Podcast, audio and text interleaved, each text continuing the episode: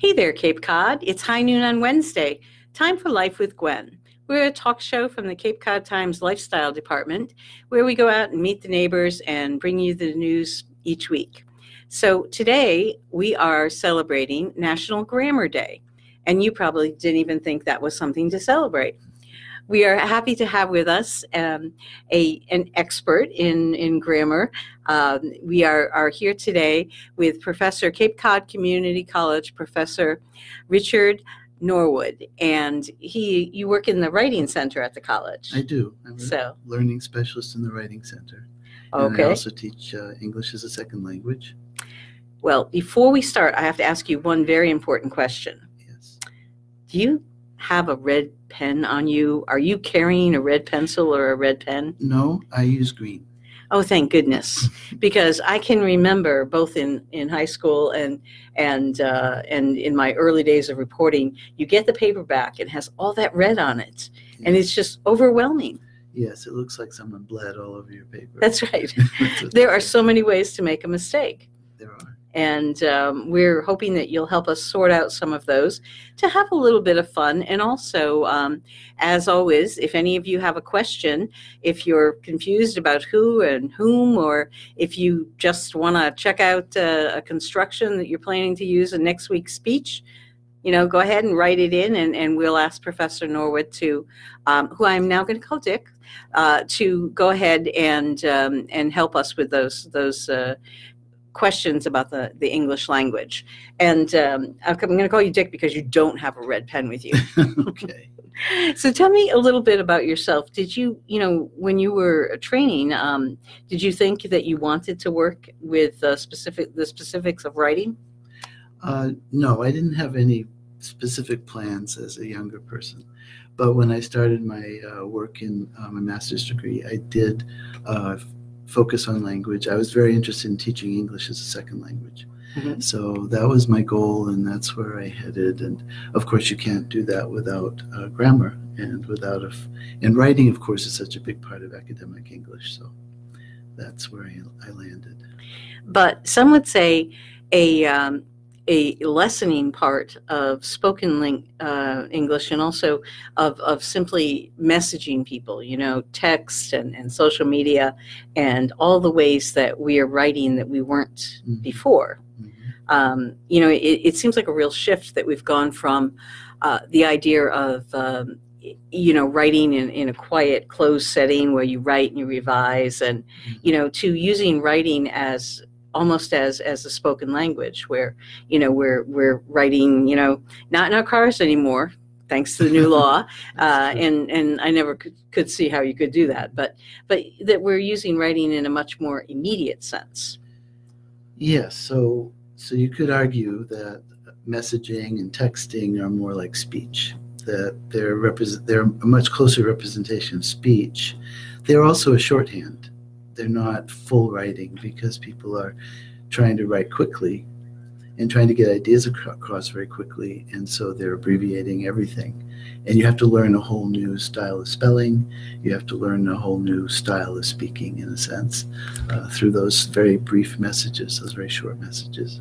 it seems like the um, the thing there is to find the quickest way, be it phonetic or otherwise, to get the message across. I um, I was working with a, a designer in Austin, Texas, and and I think for three weeks in a row, at the end of our work session, he would, you know, I'd say thanks for your work, Mhm. THX, and he Mhm. would write back uh, YW until I finally said to him, I don't know what that means. I was looking for it to, you know, be some kind of a uh, uh, an official shortening, and he was simply saying, "You're welcome," you know, Yes, you're welcome. and it was in context. So he thought I'd figure it out. I probably would have given a few more weeks. Um, We have to learn it. It's, it's, it's like a new spelling system.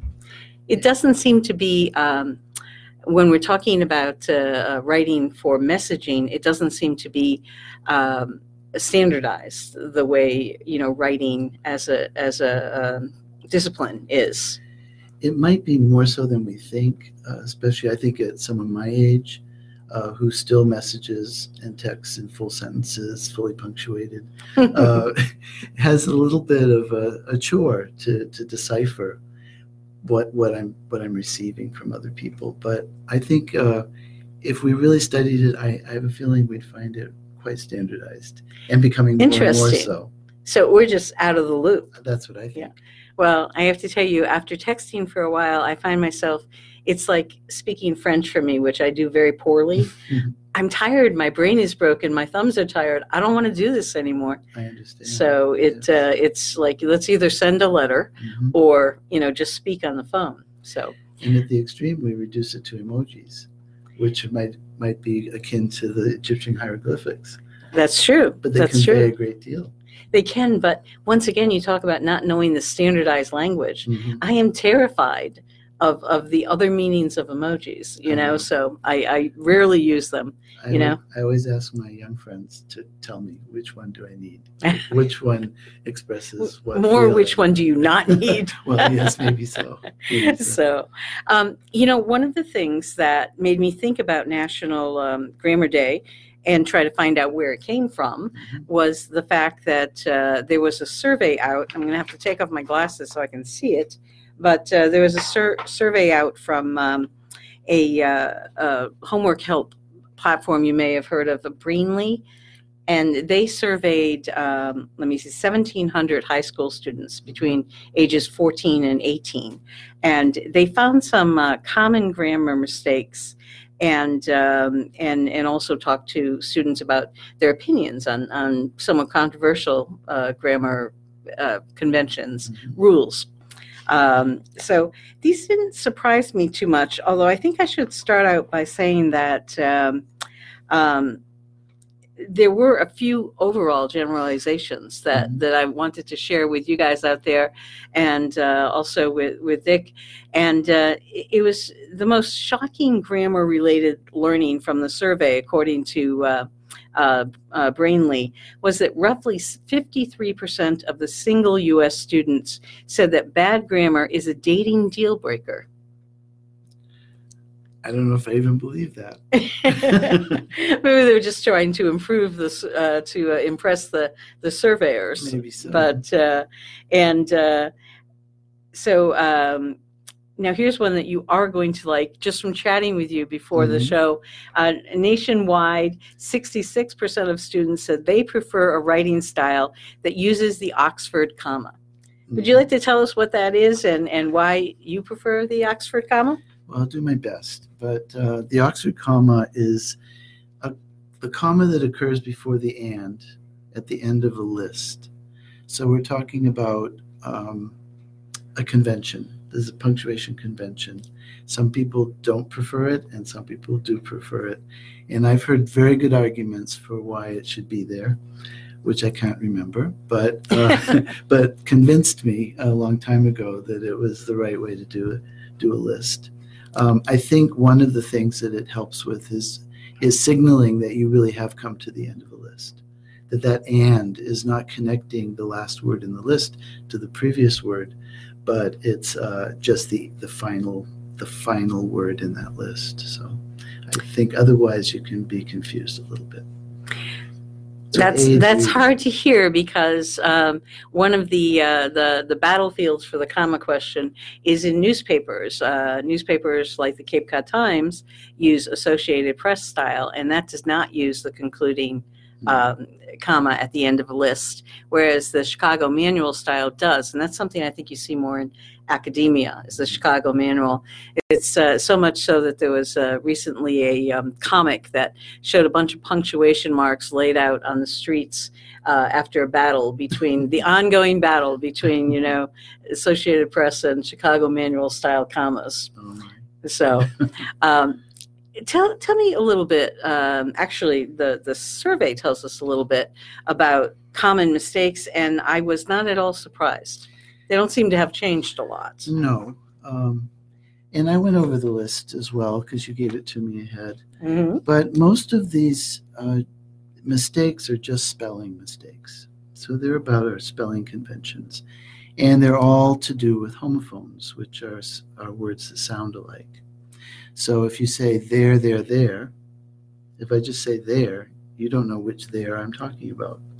And so we often do that. We, uh, we use the wrong spelling for words that sound alike.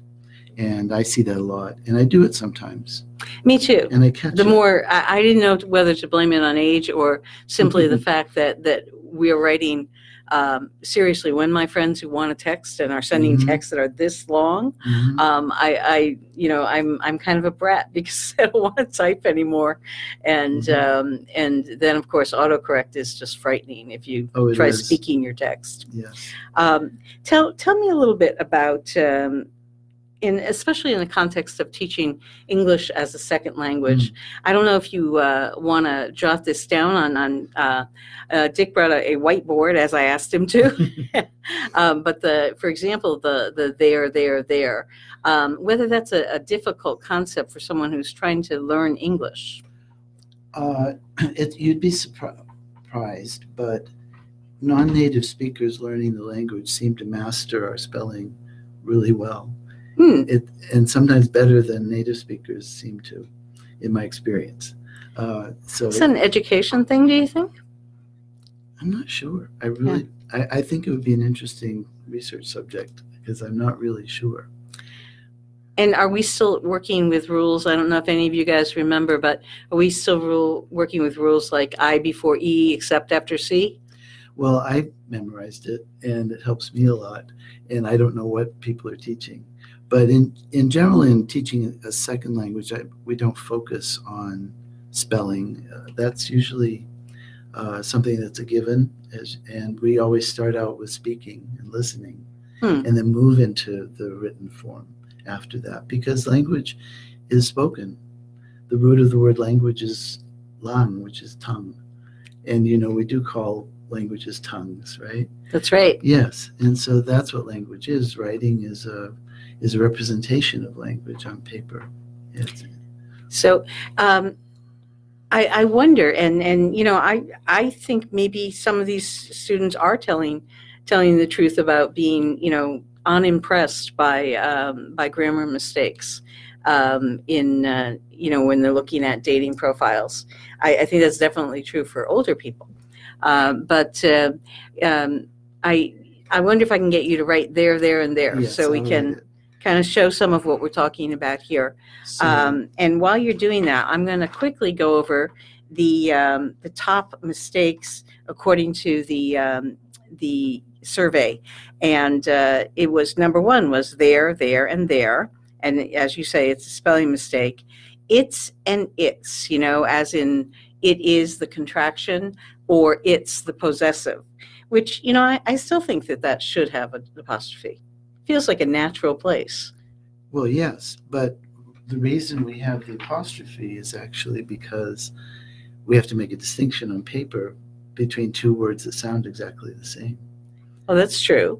and uh, this is what we're looking at, of course. Okay, so this is the first, this is the most common mistake that high school students made, and uh, it was um, 32% of students made this mistake. Yes. Does that bear out in the writing center where you're helping people to?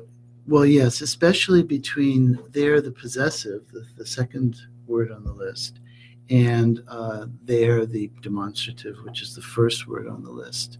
Those you often see confused. Mhm. And I do it myself. I found it in my own writing when I've gone back to proofread. D- does the contraction come up less often because uh, um, people are more aware of the fact that that's two words? Um, I'm not even sure if that's true, but I think that uh, often we, we ask people not to contract in formal writing. So we ask them to write they are. And students do seem to know, I think, when, when they're writing they are, that when they're contracting it, there should be an apostrophe. So it, um, uh, and as I was saying on this list, it's and its are 22%. Mhm. your and your, as in possessive and you are, And third that, on the list. that does come up. with uh, 21% of the students getting that wrong. Uh, two and two, they don't have the third two, but you know, two as in also, and then two as in, uh, you know, I'm. He's looking at me like I'm going to say the name of, of the the kind of word that is. What is that word? Which one? The Two, to, Preposition? the preposition. Yes. That's right. Yes. and um which kind of brings up an interesting point. I find that knowing a lot of writers, um, many people I know have learned to write by ear. Mm. And uh, I, I still dread the idea of a board where you have to draw lines, you know, uh, breaking up words and underneath words and diagramming Oh, that parsing, sentence. mhm. Uh-huh. But I, if someone says something that doesn't fall right on the ear, I can spot it right away. You know, that's whether it's a a uh, um, verb, you know, uh, tense agreement or or the uh, whether it's a plural or, or whatever. I can hear it much more quickly than I can actually sit down and and uh, diagram out why it doesn't work. Yes, so that's that's another important issue or point about grammar, which is I think what we're talking about today. Um, grammar is language, so every language is a grammar, and so English is a grammar. So to think of the language and the grammar as being two different things.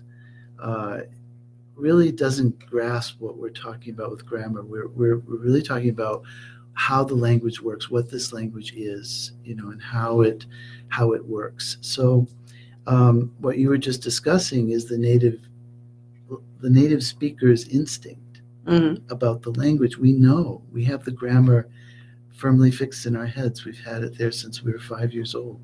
From everything from uh, you know kindergarten classrooms to cartoons, is that the idea that you're, you're just swimming in in a, a pool of, of language of your native language? Yes, and when we learned it up through the first five years, we learned it all through orally. We listened and we we absorbed it, and our brain was specially equipped to create that grammar for us. And every native speaker of every language has that same experience. this may be a, a bit a field of um, your your uh, field and mine, but but I wonder if that affects people who learn uh, who grow up bilingual. You know, Yes, well, the ideal, as we understand it, is that if children at a young age are exposed to two languages, they can learn both at the same time and they can become bilingual. It's it's interesting. Uh, when I was growing up, the family uh, who lived downstairs from us were from Cuba, Mm. and uh, the kids all grew up bilingual. And I'd be talking to the two-year-old, and and we'd be speaking English, and then he would just slide into into Mhm, Spanish, and and uh, he wouldn't even realize it. mhm. And I'd say Alex in English, you know, because I didn't speak Spanish, and Yes. and it always amazed me how um, fluid that was. Mhm. Yes, I think that's a a great thing for everybody for everybody to have, or would be a great thing for everybody to have. But uh, I think it's a great advantage for those people who grow up that way. I, I can imagine because I am unfortunately not good with other people's languages, uh, despite trying quite a bit. And Mhm. uh, it always feels to me when you're approaching a new language for the first time, like you've got all these boxes of words to unpack, Yes. and and they're they're already in a very rigid form. So you're not experiencing them um, along with the emotions and and that natural uh, flow that you were talking about. That's true, and and I think to what you were asking or, or suggesting, um, learning a, a new language takes a lot of motivation and a lot of time Mhm. and effort. And So- once again, I would imagine it helps if you're um, if you live with or have someone in your life who is speaking that language Exactly to you that- all the time That's your motivation, Mhm. right? So, so that's what second language learners coming to our country um, are faced with a strong motivation to learn English because to function our society well, they really need to learn it. It's it's amazing to me how some people have many languages, Yes, a real facility for it. yes. One thing you said that I don't quite understand is um, I think of grammar as a an ordered system of how you use the language. Mm, I understand that as usage. Ah, And we know this because we have different contexts in which we use our language. And in one context, we're required to use it in a more formal way. Other contexts, we're expected to use it in a more casual way. And uh, I think that we're always manipulating the grammar for different situations because we have to be appropriate. It's like we put on different clothes for different events. Uh, we don't go to the beach in a three piece suit. Right. normally. Uh, but we, you know, That's the guy who gets noticed. yes, exactly. So we- we, we try to dress for for for our um, situations. We also use language that's suitable for our situations.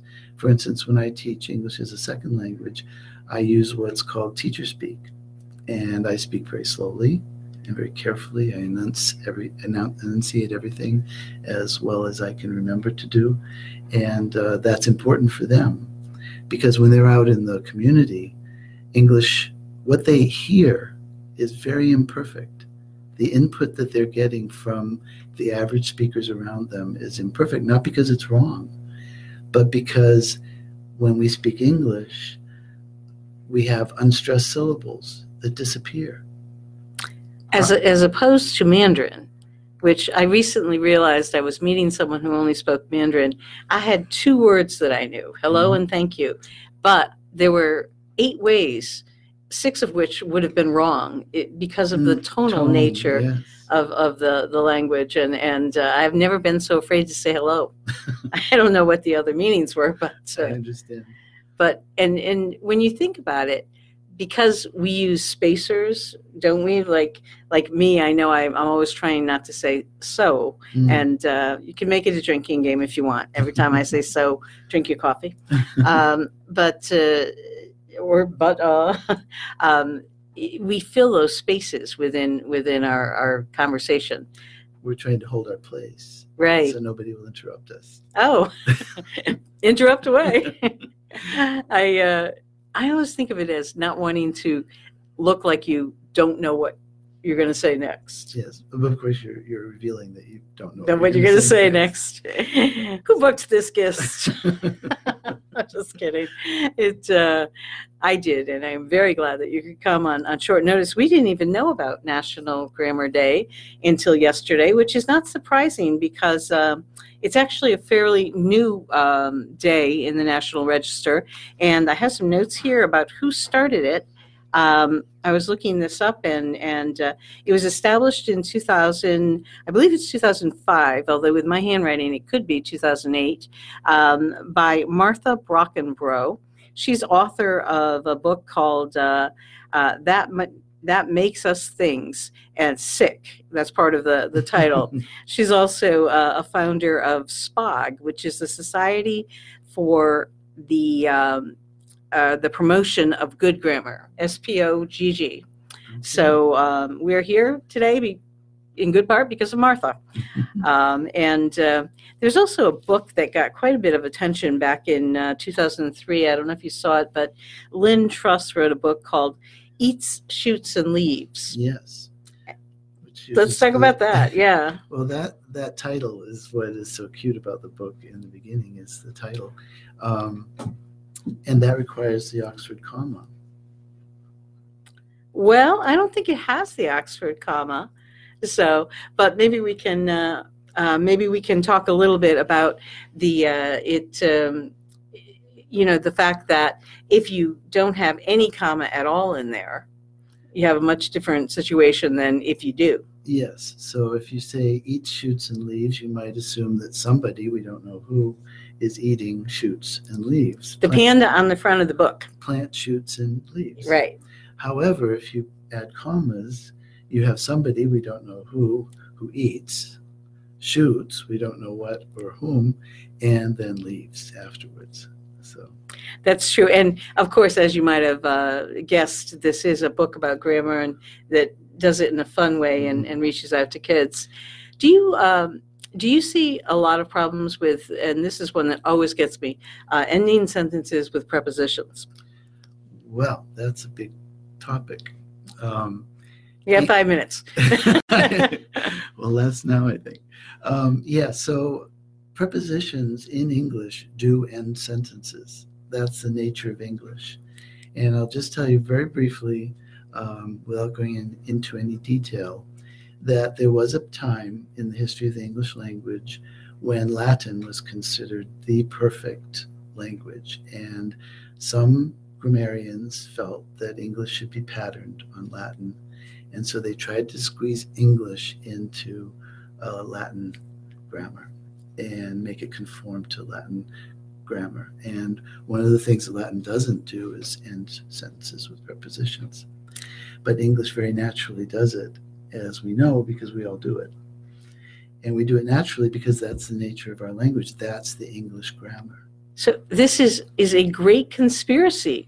I, I have been trying to impress people by putting with whom in a lot of sentences to get rid of that uh, prepositional ending when it was supposed to be there in the first place. The only time you have to worry about it is, is with prepositions.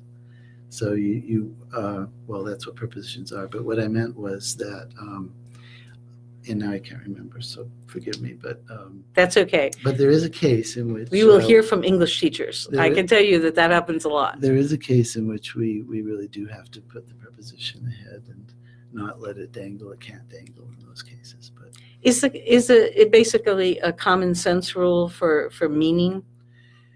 no, it's just the way English is patterned. Uh, we have. It's usually these are not really prepositions; they're particles um, that belong to the verb, and in our language, they can be separated from the verb and they can go off to the end of the sentence, and that's okay. So don't worry about it, please. Okay. How about adverbs? Because, you know, that ly thing, Yes. worry about that a lot. Well, of course, there are adverbs that uh, don't require the ly, like fast, Right. um, and apparently slow. But there's quickly as well. There is quickly. So um, I use the adverb endings, but there is a trend, I think, in the language to drop them. Any other trends that you're seeing? Yes, uh, of course, who and whom. Whom is disappearing, except after prepositions, and that was what I wanted to talk to you about. Was you have to have the preposition before whom. You have to follow Right. it with whom. Exactly. Well, that's how you fix. You can't lose yeah. whom, uh, for those cases. But um, whom is leaving? We're not going to have it around very much longer, Hmm. uh, except in those cases. It's not going to be like a law. It's just going to be a usage issue, right? Yes. Um, the subjunctive is going away. Um, the if if I had known is becoming if I would have known. Almost universally, uh, people are switching over Interesting. to from if I had known that I would not have done what I did. So they're they're add, they're saying, adding the word. if I would would now, have known that I would not have done what I did. Which feels counterintuitive because it's longer. it is longer and it's strange, but that's what people are doing. Uh, another thing that I've been noticing, um, I've forgotten um, in the trying to tell it to you, but um, Don't worry about it. You know what we do here? what? We forget. People help us out. You know. okay. I uh, can't tell you how many times I've forgotten things. It uh, that's one of the things about having a live show and a conversational show rather than a script. Um, But the, the lesson really is that language is always changing. The grammar is changing. And our grammar has changed a great deal over the history of the language. And it will continue to change. I already can't understand my children sometimes. I was going to say, you know, it seems to me that time, um, uh, geography, region of the country, Mhm. and um, uh, those are the two big ones. But you know, possibly the social media impact as well. Uh, it seems to me that that you can get yourself into really difficult situations. I would end by saying that my daughter, who is 25, thinks the word. And some of you have got to remember this word. Have to, have to remember this Yes. word.